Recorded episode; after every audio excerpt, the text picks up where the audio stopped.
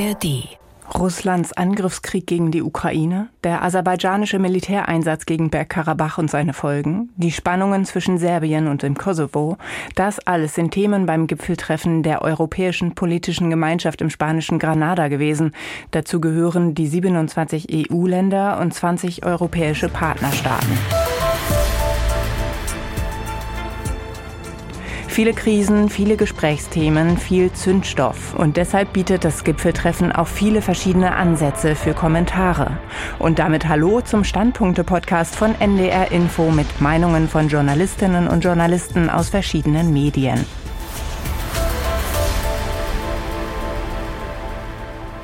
Heute ist Freitag, der 6. Oktober und ich bin Diane Batani. Unsere Gastautorin ist heute Annette Bruns, Politikredakteurin von Table Media. Sie meint, so eine Plattform bietet viele Chancen. Das Gipfeltreffen in Granada gilt vielen als Enttäuschung. Weil der türkische Präsident wegen Schnupfens abgesagt hat, weil Serbiens Präsident sich nicht mit seiner kosovarischen Kollegin versöhnt hat und weil Aserbaidschans Staatschef gar nicht erst kam. Das trifft zwar alles zu, aber stehen dahinter nicht eher abstruse Erwartungen? Die Bevölkerung von Bergkarabach wird ausgehungert und das soll ein Gespräch zwischen dem aserbaidschanischen Aggressor und dem armenischen Präsidenten heilen? Sozusagen ein Täter-Opfer-Ausgleich auf einem Treffen von 50 Regierungschefs? Die Enttäuschung über die neue europäische politische Gemeinschaft, kurz EPG, ist meiner Meinung nach einem Missverständnis geschuldet. Die EPG ist eher eine Art Davos für Spitzenpolitiker. Ein Treffen wie die Münchner Sicherheitskonferenz, eins, bei dem es nicht um Beschlüsse geht, sondern um informelle Gespräche. Kein Mensch käme auf die Idee, der Münchner Sicherheitskonferenz oder Davos deshalb die Wichtigkeit abzusprechen. Vertrauen entsteht oft bei zufälligen Begegnungen. Europa, diese Schicksalsgemeinschaft, wie Ursula von der Leyen Europa nannte, muss gerade jetzt einander vertrauen. Jetzt, wo die USA als Schutzmacht immer mehr wegbricht, während auf dem Kontinent gekämpft wird. Estlands Premierministerin Kaja Kallas hat den Krieg in der Ukraine verglichen mit einer Operation ohne Betäubung, bei der Russland darauf setze, die Schmerzen länger auszuhalten als die Ukraine und ihre Unterstützer. Das darf nicht passieren. Die Verantwortlichen müssen sich unterhaken, wo und wie sie können. Meint unsere Gastautorin Annette Bruns von Table Media.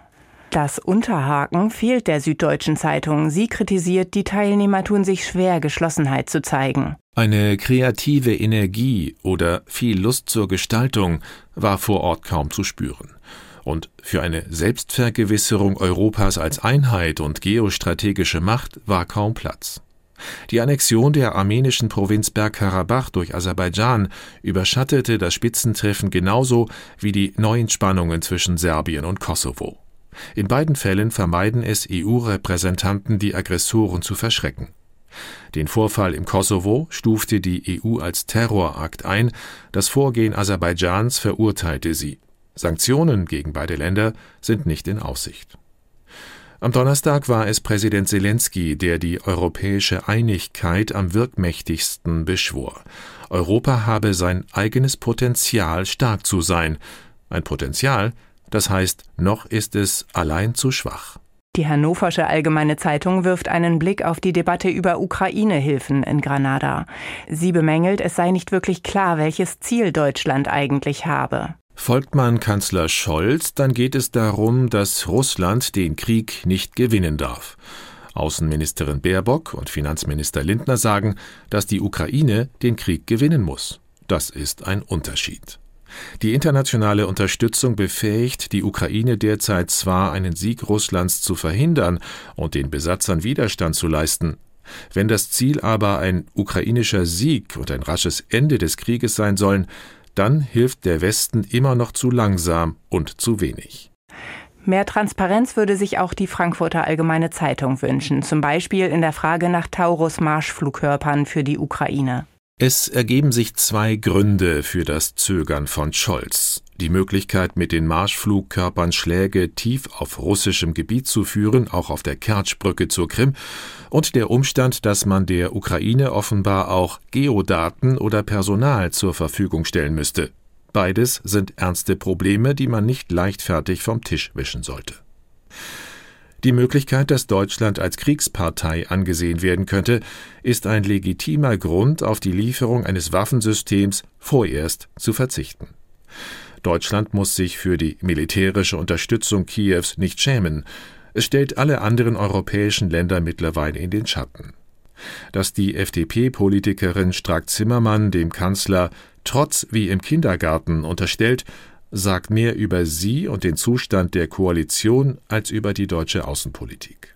Der Kommentar auf der Internetseite des Schleswig-Holsteinischen Zeitungsverlags beschäftigt sich mit dem Wunsch der Ukraine, EU-Beitrittsgespräche bis Ende des Jahres zu starten. Eine Mitgliedschaft der Ukraine macht die EU nicht stärker, heißt es da, es wäre ein Fehler. Die EU benötigt eine Phase der Konsolidierung, anstatt eine Erweiterung, die ihren Zusammenhalt zu schwächen droht. Nicht umsonst erfahren Europaskeptiker in vielen Mitgliedstaaten Zulauf. Im nächsten Jahr droht bei der Europawahl die Quittung. Eine breite Öffentlichkeit droht, die Union nur noch als ein von der politischen Elite vorangetriebenes Projekt wahrzunehmen, das nicht mehr länger in erster Linie am Wohl der Unionsbürger orientiert ist.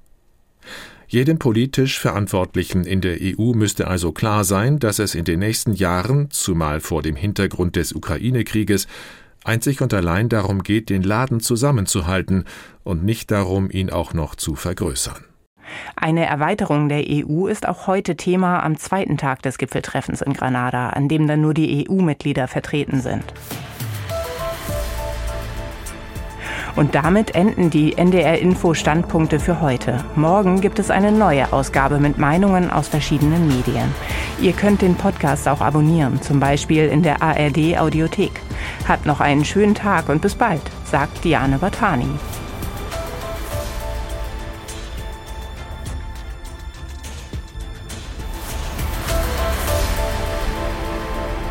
Ein Podcast von NDR Info.